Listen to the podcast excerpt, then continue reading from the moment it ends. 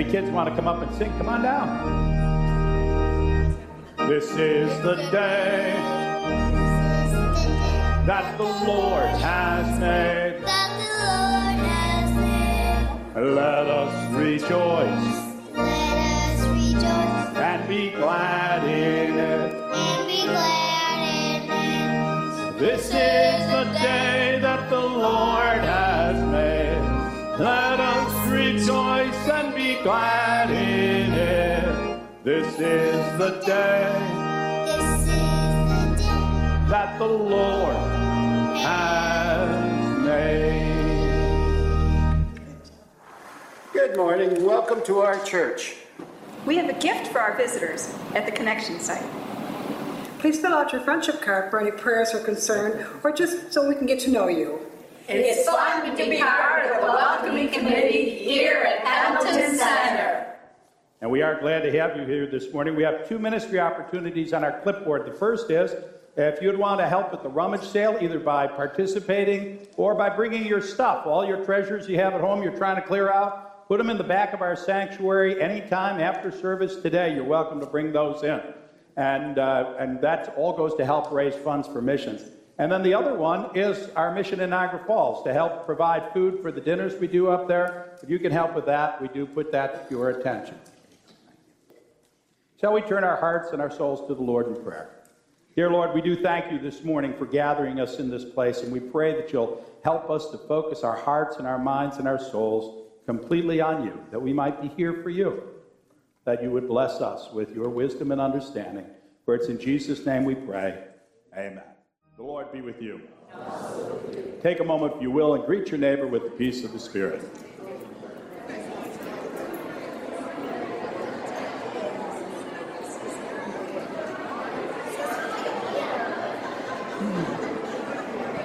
I'd like to invite our children to come up and join us now. If any of the kids want to come on down. Funeral. Funeral.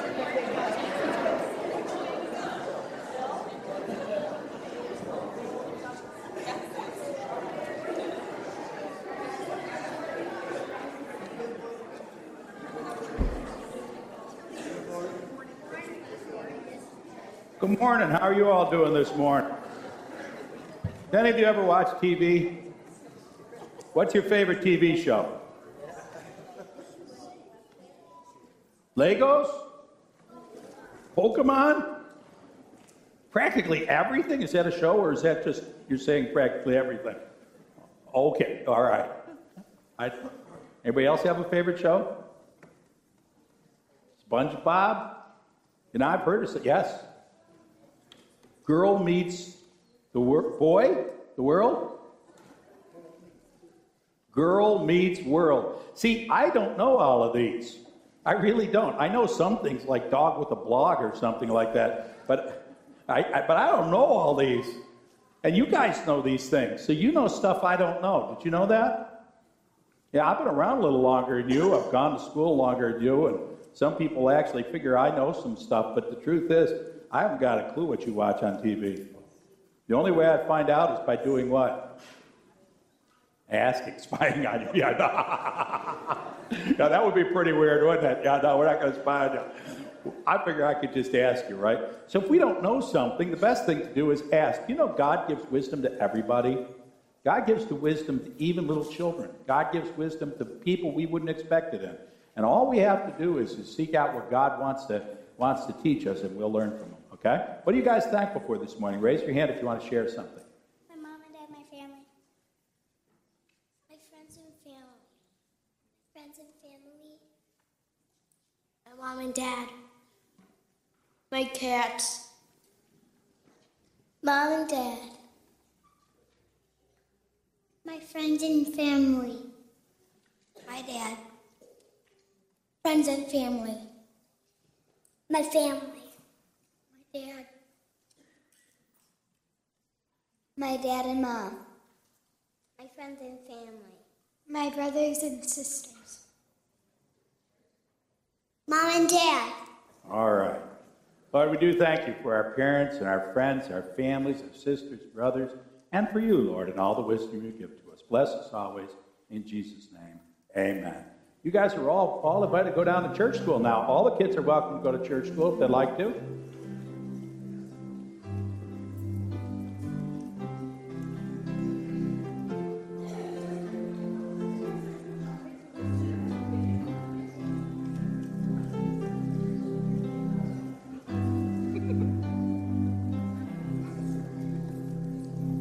Good morning.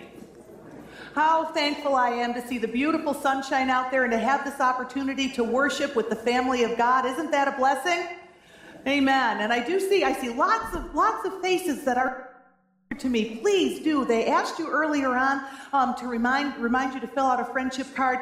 Please go ahead and do that and just drop it in the offering plate as it comes by in a minute because we really do want to know who you are. We really do want to be able to um, to connect with you and um, and find out more about you and um, just help to be a blessing in your lives as you're a blessing to us by joining us for worship.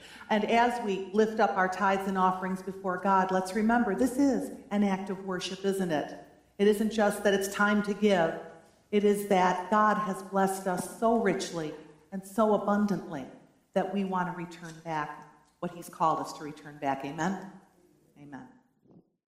Dear Heavenly Father, we do give you thanks and praise for this day and for the opportunity to worship you. Lord God, we thank you for all of the gifts that you have so richly blessed us with, and we ask that as we return this portion, that you would bless it, Lord, and that you would give us wisdom to know how to best use it for the furtherance of your kingdom. By your Holy Spirit, Lord, draw many to salvation in Jesus Christ. In Jesus' name we pray. Amen. Please be seated.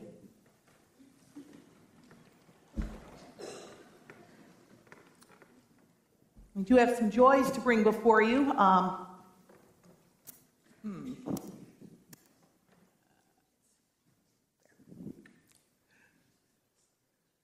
Amy and John Huber have twin baby girls, and that's a blessing.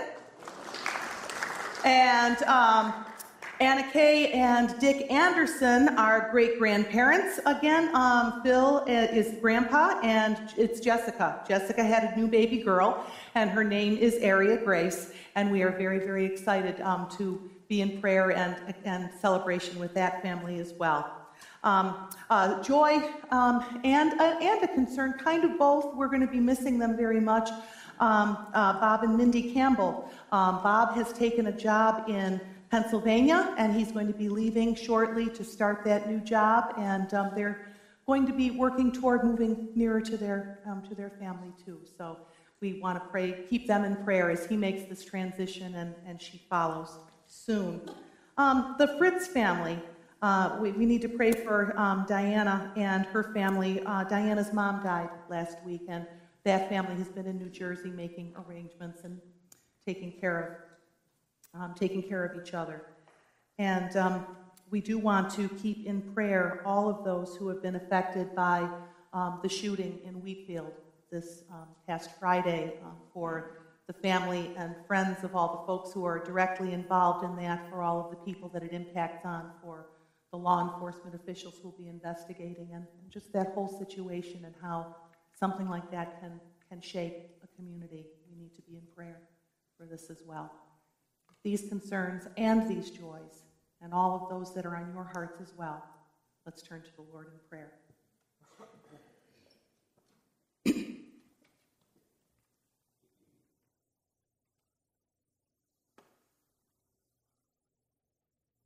Heavenly Father, you are such an awesome God.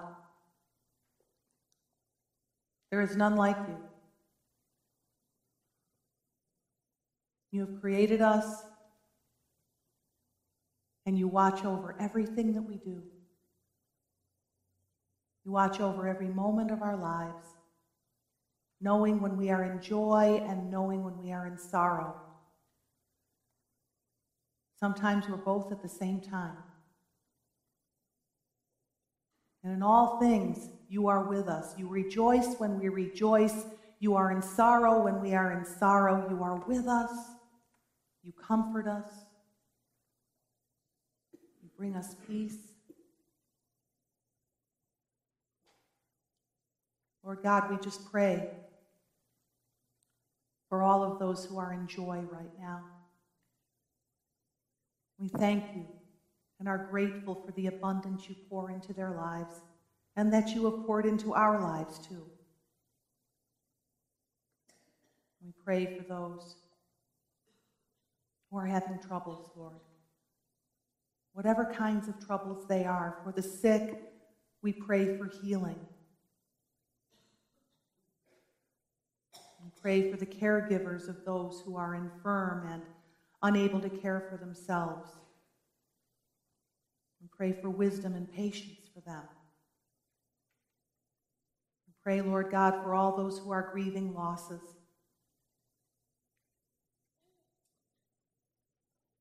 Dear God, pray, bring comfort.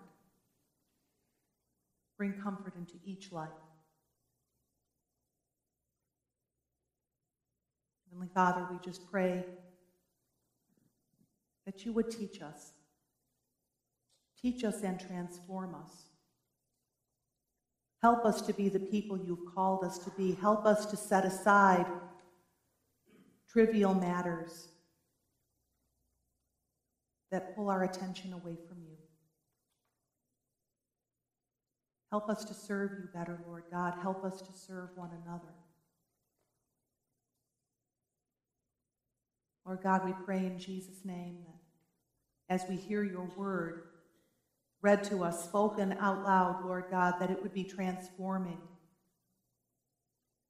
that it would cleanse us and help us to know how to walk as Jesus walked, to be the people that you've called us to be. Be with Pastor Tom as he brings the message. Anoint him, Lord God, to deliver it. Lord God, let it be a blessing to him and a blessing to us. Help us, Lord, to be a blessing to our communities. As we are transformed, help us to become those who bring transformation to the people and the situations around us. Work in us and through us. Make us able, Lord. Father, we just ask that all of our worship this morning be a blessing to you. In Jesus' name we pray. Amen. Shall we hear from the word of the Lord?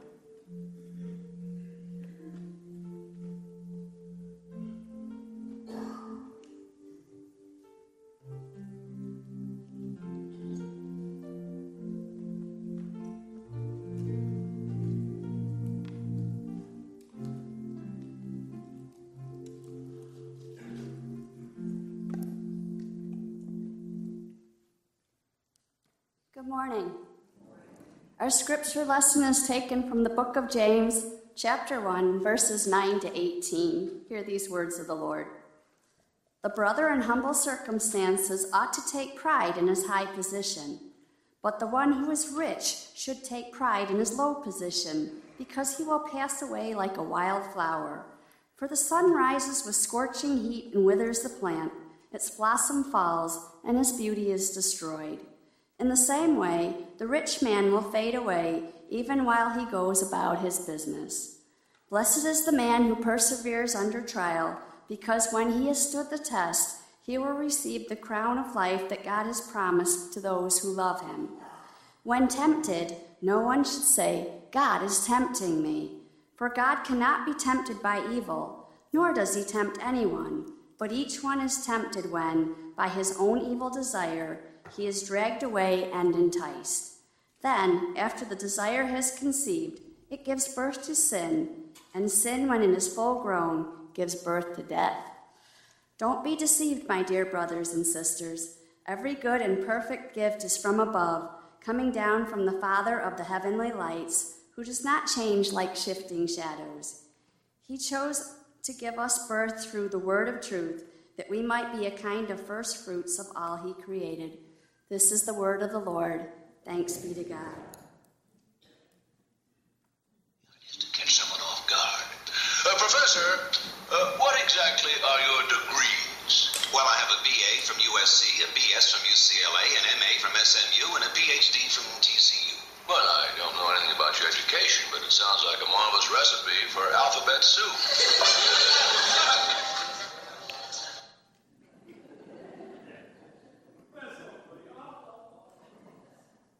He's got a BA from the University of Southern California and a BS from UCLA. His MA is from Southern Methodist University. I don't know if you caught that. And his PhD is from Texas Christian University. Kind of an interesting collection of degrees he has. Everybody knows that the professor on the island was the smartest guy there, right? I mean, it was pretty simple. He was smart. And on top of that, if he didn't know something, he had a book about everything to look stuff up. Because if you went on a three hour cruise, you would take a whole suitcase full of books with you, right? Isn't that what you would take along if you're going on a tour of the harbor? The professor. We're talking about the seven deadly sins. We're walking through the book of James, and each character in the Gilligan's Island actually represents one of the seven deadly sins. And the first one is the professor who represents pride. Pride. You know, I, I got to be real honest with you. I, when I saw this one, I thought, oh, really? I don't want to do this one. Can't somebody else do this one? I don't like this one. I've got a few degrees. I've got a BA and I've got a MDiv and I've got a title in front of my name, and I have probably about four or five thousand of those books. Pride. Pride is a difficult one because, in many ways, it leads to a whole lot of problems that we don't even see coming our way. When James is writing this passage, he talks about evil and good. He talks about pride and humiliation, temptation and truth, light and shadow, death and birth. It's as if he's saying to us throughout life, you have a choice to walk this way or this way.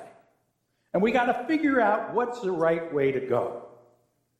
So the ultimate question is what's good? What's true? How do we know real knowledge? How do we know what God really wants? We live in a world of conflicting truths. Does anybody notice that?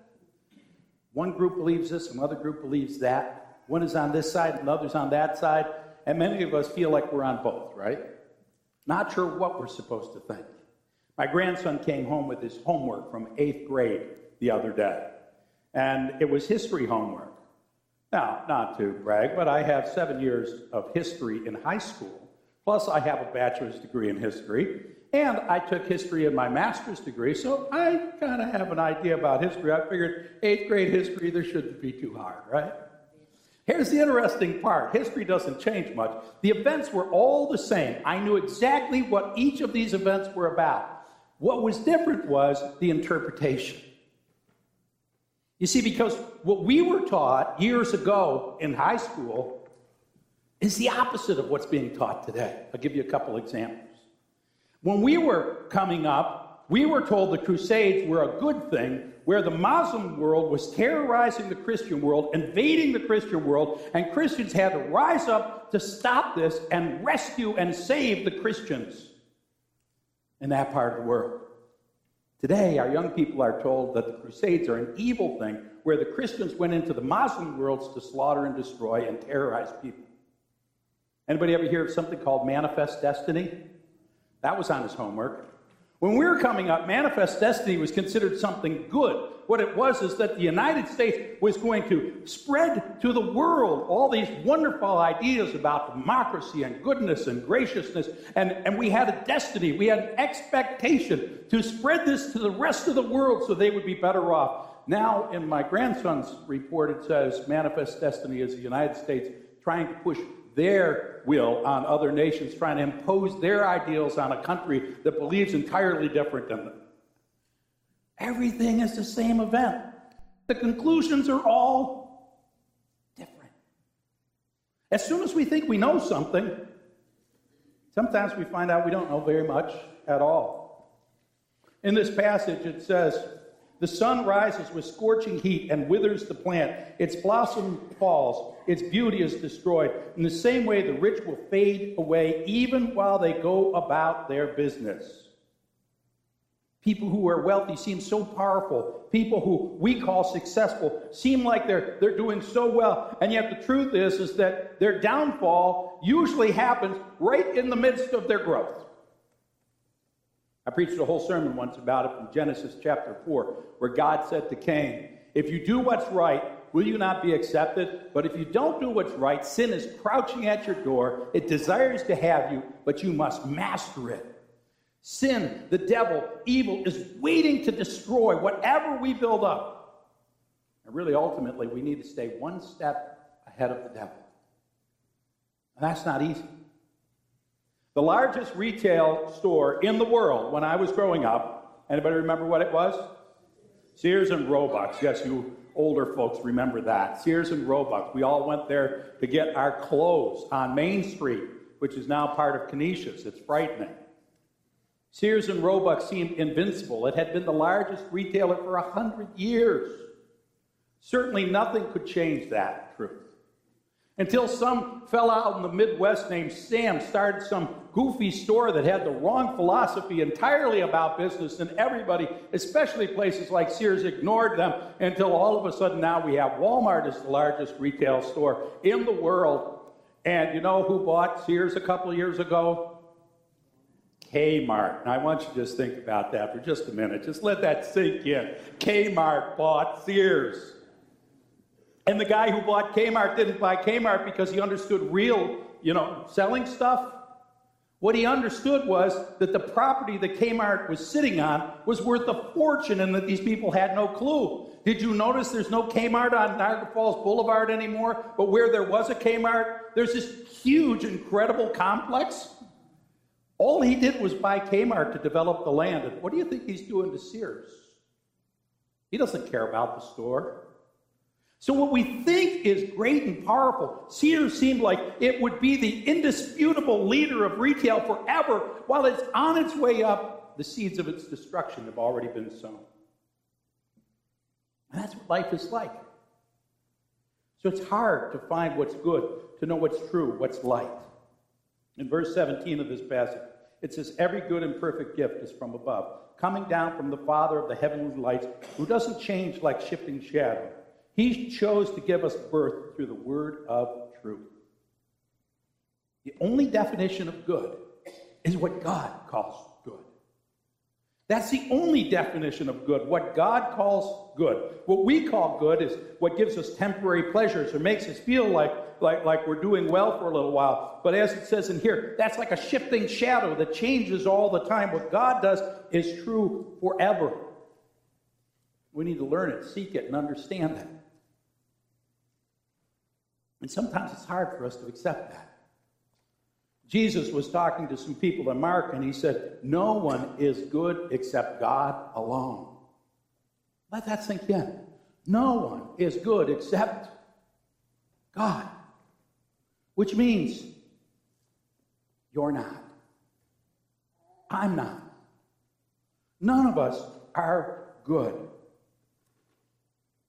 That's hard because we want to be. We want to be seen as good. We want to be seen as the, doing the right thing. We want to be seen as the ones who understand the world and are, are leading things the right way as examples for our children, for the people around us. But it's hard because there's temptation all around our lives. When tempted, no one should say, God is tempting me, James says, for God cannot be tempted by evil, nor does he tempt everyone. You see, God could not possibly participate in the act of temptation because it's an evil thing. It's imbued with evil, it's, it's imbued with destruction. So God doesn't tempt us, even though the prayer says, lead us not into temptation. If you really read the original words, what it says is, don't allow us to be presented in situations where temptation will happen. God, keep us away from evil. It's not God's design. The devil does it, circumstance do it. All sorts of possibilities are out there to tempt us. Not God. Because God is good. And we're not. I know you want to say all the time, didn't you? Sorry about that. We're not. We have evil within us. Verse 14 says, Each person is tempted when they are dragged away by their own evil desire. And they're enticed. And what comes from within us? That desire to be the center of the universe, that desire to be the ones that everybody's pointing to, that desire to have our needs met, our dreams fulfilled, that desire to be God Himself. James says, Don't be deceived.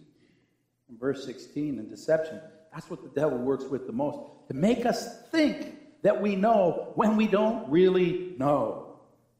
And self deception, which is often caused by pride, is the worst deception of all.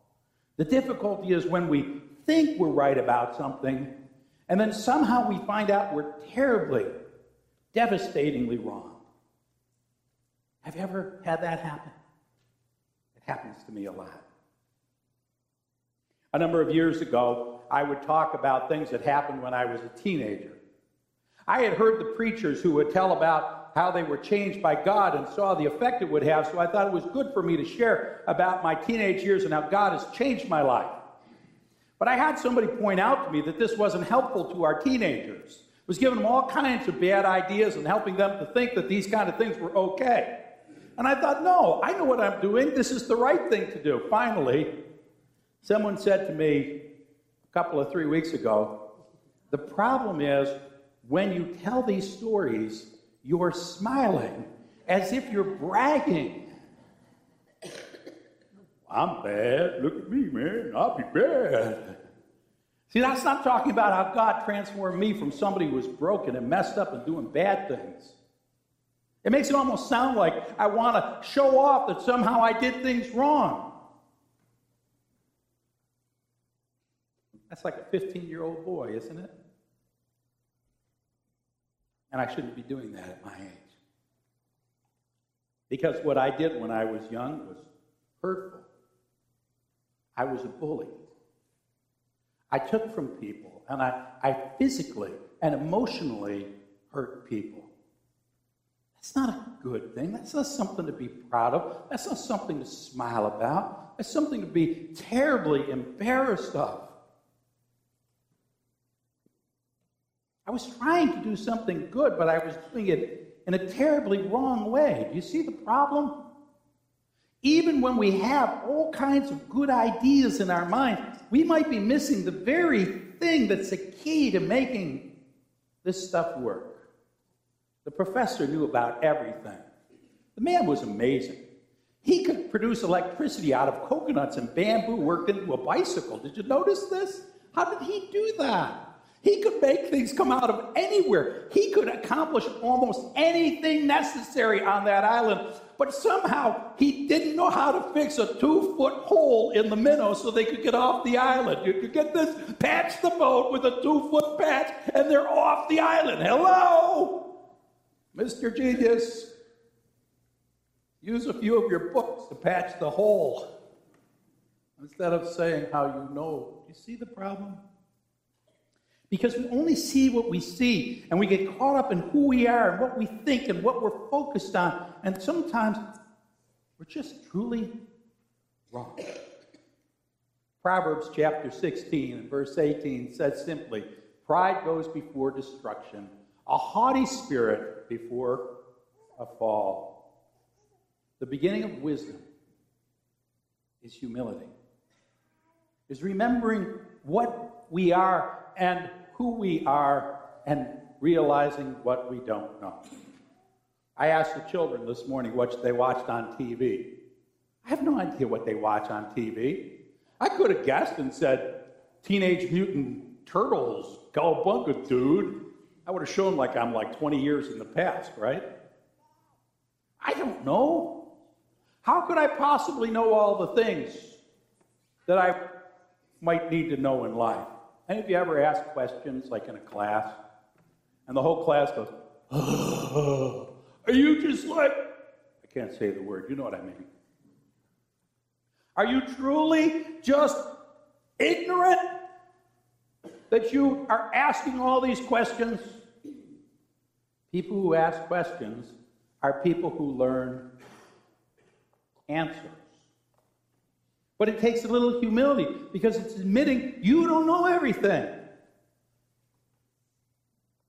And you have to be open to the idea that God could download answers to anyone. See, pride, pride creates destructive situations in our lives. That's what James is talking about, hurtful situations. And we get so caught up with being determined to be right that sometimes we'll even argue that we're right when we know we're wrong or we know we're being hurtful. And all we do is create a wall, a barrier between us and the people that we need to be closest to. Our anger, our hurt. We won't admit our fault. And so things fail. The professor was clearly the smartest man on the island, no doubt about it. But sometimes Gilligan would come up with something. In one episode, Gilligan came up with a jewel. He had found it on the beach or something, and the skipper said, That is a special jewel. You get three wishes with that jewel. And of course, the professor said, That's just utter nonsense. But Gilligan tried it, and he wished for a gallon of chocolate ice cream. And you know what popped up in the lagoon right then and there? Gallon of chocolate ice cream. Professor said that's just coincidence. That's a bunch of nonsense. That can't be true. It's not possible. A little later in the show, Gilligan wished for vanilla ice cream. You know what's on Gilligan's mind? And guess what came? Floating up to him. Later on, they, they finally cornered Gilligan and they got him in a little piece of land and they all stood together. And, and Gilligan was supposed to wish that they'd be off the island, and the piece of land they were standing on slid into the lagoon and they were off the island. All three of Gilligan's wishes came true, even though the professor said it was impossible. And so they sat down at the end of the show to discuss this episode. Just forget it, you? You know, digging that bait trap loosened that little peninsula of land and floated us out into the lagoon. You have no faith, Professor. Not in fantasy or wishes. Everybody's mad at me, huh? Oh, no, not exactly. We just thought that you let us down. Into the lagoon, as a matter of fact. It wasn't your fault, Gilligan. Of course not. You did what the skipper asked you to do. He told you to wish us off the island, and you wished us off the island. I didn't say into the lagoon. You know whose fault it really is? This. You know, Gilligan, I never did think that Sammy Precious Stones did a thing for you. Cause me any more trouble. But it's a great idea, Gilligan, but it's a waste of energy. You already had your three wishes. Well, I hope whoever finds it has better luck with it than I did. Hey, that's right. Whoever finds it next gets three wishes. Ha ha. Come on. See you later, Gilligan. Professor, I didn't think you believed in that wishing stuff. Oh, I don't. It's completely unscientific, absolutely absurd, violates every rule of common sense, and is completely contrary to the rules of logic and intelligence. But just in case. The skipper says, Professor, you have no faith.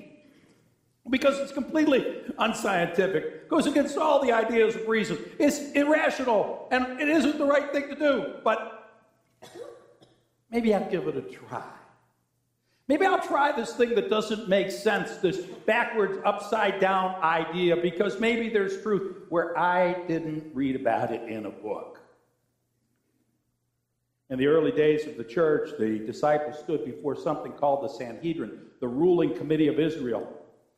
And they were going to condemn him. And a man named Gamaliel got up and said, Let me suggest something to you guys.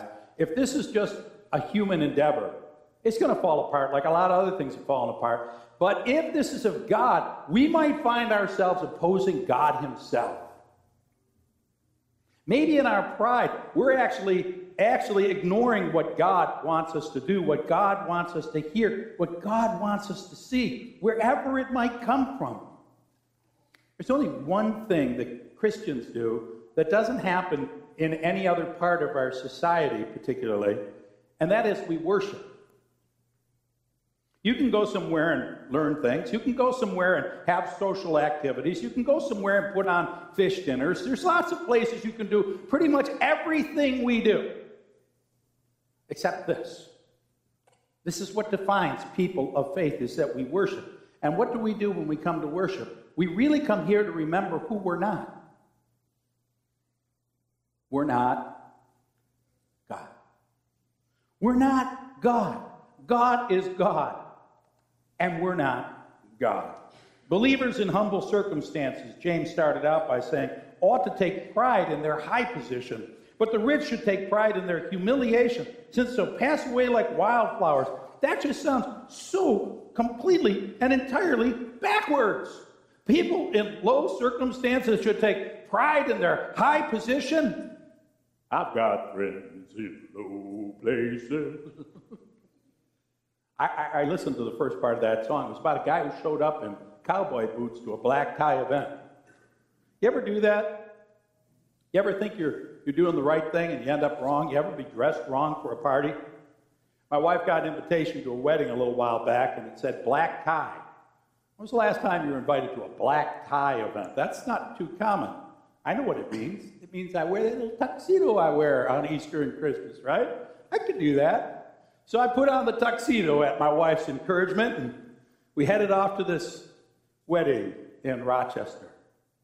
The only problem was the only person in the place that was wearing a tuxedo, not even the groom, was, excuse me, waiter, could you bring me a drink? Really? I went from being the best dressed to being the waiter. Kind of frightening that the best dressed people in the restaurants are the wait staff, you know? We should do something about that. Another story. See, we can think we're doing the right thing based on the information we have. And we might find out that we're completely wrong. Humility. Humility tells us that we need to be open to hearing wisdom wherever it might come from. That God wants to, wants to teach us. And wisdom from God is given to us. It can come from anywhere. It can come from the littlest of children. It can come from people we don't think understand anything about life. It can come from anyone. If we're open to hearing it, God is not limited in who He can pour His wisdom out to. And I've learned a lot from the people I'm supposed to teach. The rich will fade away like flowers. They look so amazing one day, and the next day they'll be gone. How many of you remember Jacob Fugger? Anybody remember Jacob Fugger? Is there anybody out there at all? Now, here's the thing Jacob Fugger was the richest man who ever lived on the face of the earth that was not a king. Did you know that? Look him up. Jacob Fugger, richest man who ever lived on the face of the earth who was not a king, and none of you know who he is. That's kind of scary, isn't it? That tells you how much money really matters in the end, how much it fades away quickly. We think money is the answer to things. We think that if we could just get position, if we could just get popular, if we could just get this, if we could just get the A on the test, we would somehow have a successful life. Anybody remember J. Paul Getty? Yeah, richest man in the world, the whole world for a while. His wife was asked, Does money buy happiness? She said, Well, that's ridiculous. Of course not. Money doesn't buy happiness, but it's a lot easier to be happy with money than without. I like that. I like that answer. But you see, it fades quickly, quickly, quickly away. The things we think are so important, they really aren't. And if we humble ourselves, we can get the answers we need from God Himself. Pride leads to destruction. Some of the greatest problems I've ever had in life is when I start to think I'm somebody. I start to think I know the answers. I start to believe that I have some sort of position or I've got something locked up. Years ago, I used to believe that I was the, the, the best person working for ChemLawn Lawn Care Company. I could produce more work than anybody. I could score higher on all their tests. So certainly I should get the promotion. My friend had a different approach. He fixed the boss's car. They'd go out together. He'd invite him over to the house. I learned real quickly it's not what you know, it's. Yeah, he wasn't wrong. He got the promotion and I didn't. Once we think we've got it all together and we stop listening, we start losing. John the Baptist, when he saw Jesus, he said, He must become more, I must become less. And that's true for all of us. The only way we're going to gain what really will satisfy our soul is if we become more, we become less, and God becomes more. Because temptation, temptation leads to destruction. Each person is tempted when they are dragged away by their own evil desires and enticed. Then, after that desire is conceived, it gives birth to sin. And sin, when it's full grown, gives birth to death. Romans says the wages of sin are death in this world and the world to come. It's a progression. Once we start giving into it, little by little, it rips our hearts out and destroys our souls. God says we need to go in a different way. This passage speaks to us about, about evil and good, pride and humiliation, temptation and truth, light and shadows, death and birth. A choice between going the wrong way or going the right way. And so the first thing God calls us to do is change, repent, turn around. You're going the wrong way. Humility leads to life, leads to real success, leads to genuine joy, leads to something Paul calls contentment.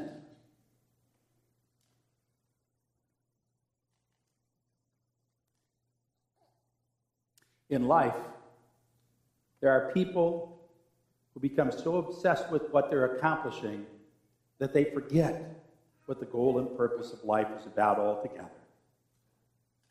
I rode on the plane with a fellow one time on Southwest Airline. You know, back in the back seat where the rows are like this close and your knees are like that, and you're all squished in, where the poor folk ride. You know what I'm talking about. And I was actually talking to the fellow next to me. He didn't like put headphones on and stick a plug in his pocket and pretend that he wasn't, didn't want to talk to me. He wanted to actually chat, right?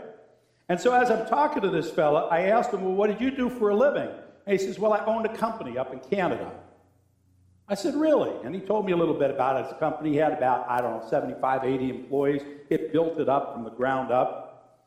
I said, So you must have a pretty nice retirement. What are you doing in the back of Southwest? I mean, you know, seemed like a reasonable question.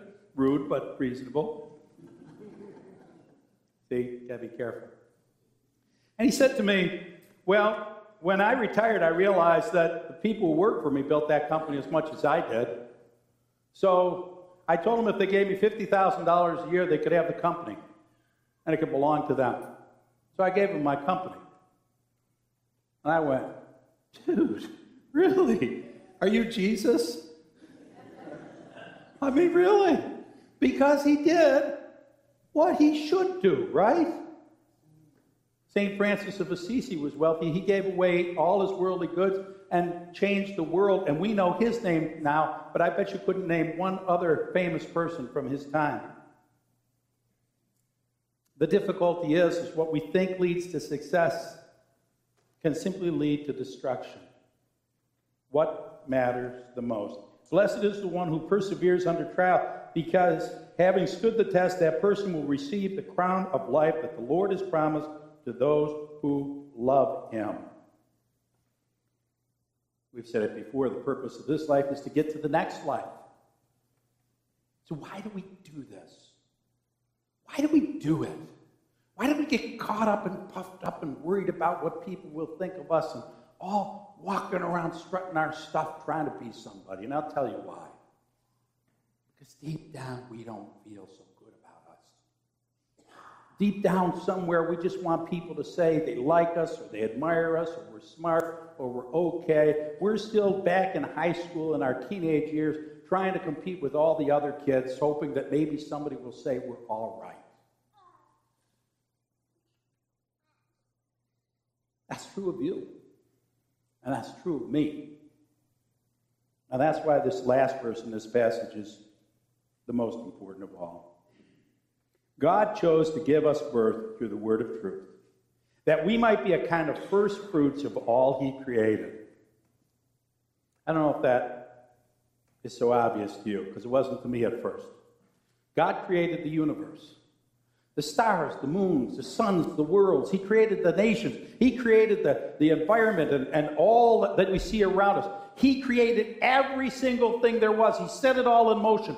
God has a whole universe to keep track of and pay attention to. And yet, the most important thing to Him, the first issue of creation in all that was ever created, what God cares about the most is you and me. He thinks we're okay. He thinks even in our brokenness, we're all right. He wants us, even though we're messed up, confused, and don't understand everything we're supposed to understand. And if God thinks that we're that much of a priority, what we need to do is give Him that priority too. We come to worship God, to remember He's God. We're not. And in that, we will find life, wisdom, all that God wants to give to us. You know, sometimes when I get up here as your pastor and I just tell you everything wrong with me, I start to wonder if you're going to think, well, maybe we should just ship you out and get somebody who knows something, who's got it together, not so messed up. Good luck with that, by the way. I'm just not very good at hiding my flaws. We all have mistakes. We all have problems. I don't claim to be perfect. I know I mess up. I don't intend to, but that's, I guess, the worst ones when you don't think you are, but you are anyways. God has put into this whole thing we call Christianity the whole reason why we come here, the ability for us to change that, to repent, confess, turn around, and move in a new way. So let's begin by confessing our brokenness so God can fix us. Dear God in heaven, I have sinned. Sometimes I get caught up in myself. What I want, what I think, my worries, my insecurities. Forgive me, God. Open up my heart. Open up my mind. Open up my ears hear the wisdom you send from wherever it comes from.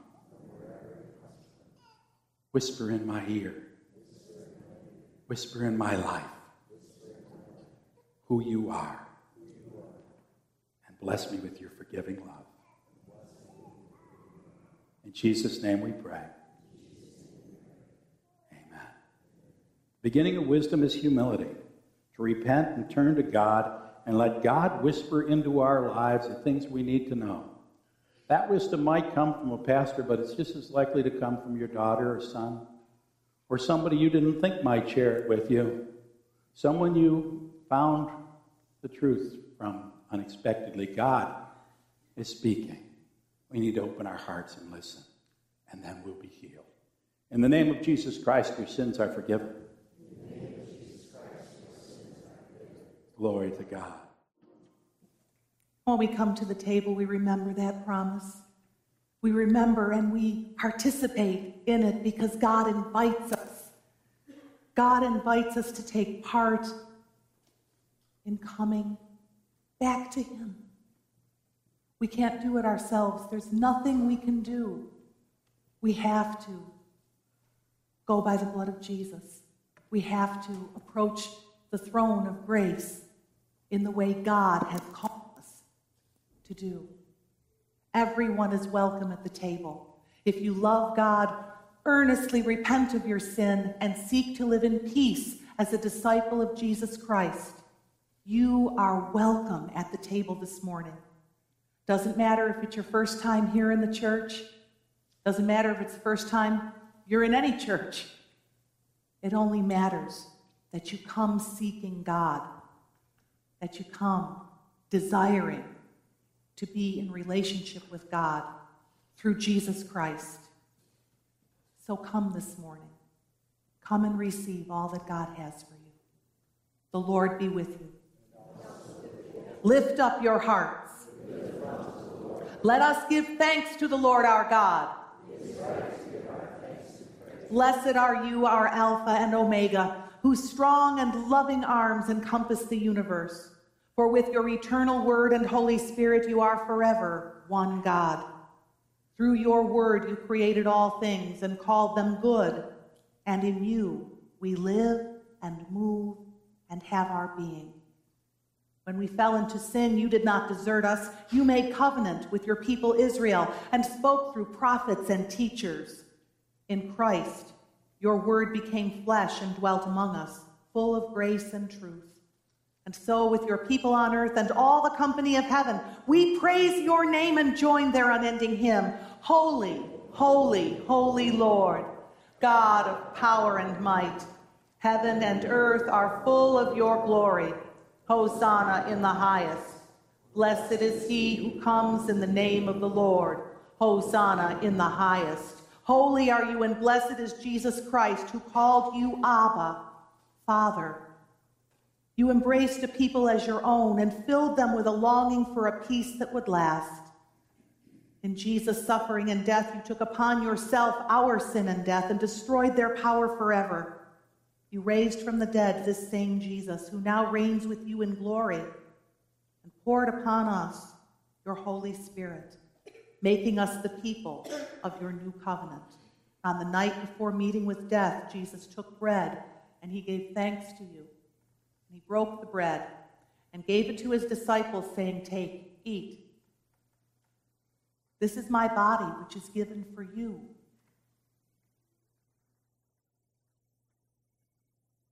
Do this in remembrance of me. And when the supper was over, he took the cup and gave you thanks and praise and gave it to his disciples. And he said, Drink from this, all of you. This is the cup of my blood, the blood of the new covenant, poured out for you, poured out for many for the forgiveness of sin.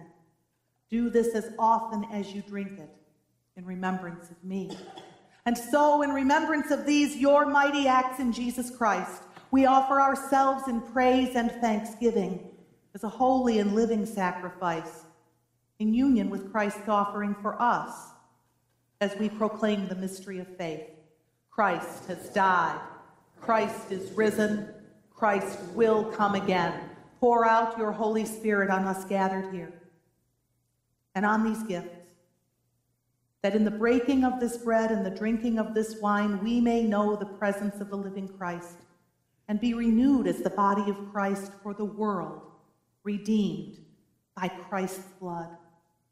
As the grain and grapes, once dispersed in the fields, are now united on this table in bread and wine, so may we and all your people be gathered from every time and place into the unity of your eternal household and feast at your table forever.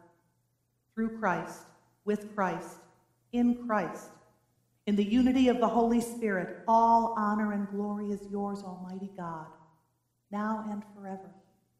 Amen. Shall we pray together with the confidence of children of God, the prayer Jesus taught us? Our Father, who art in heaven, hallowed be thy name. Thy kingdom come Thy will be done, on earth as it is in heaven.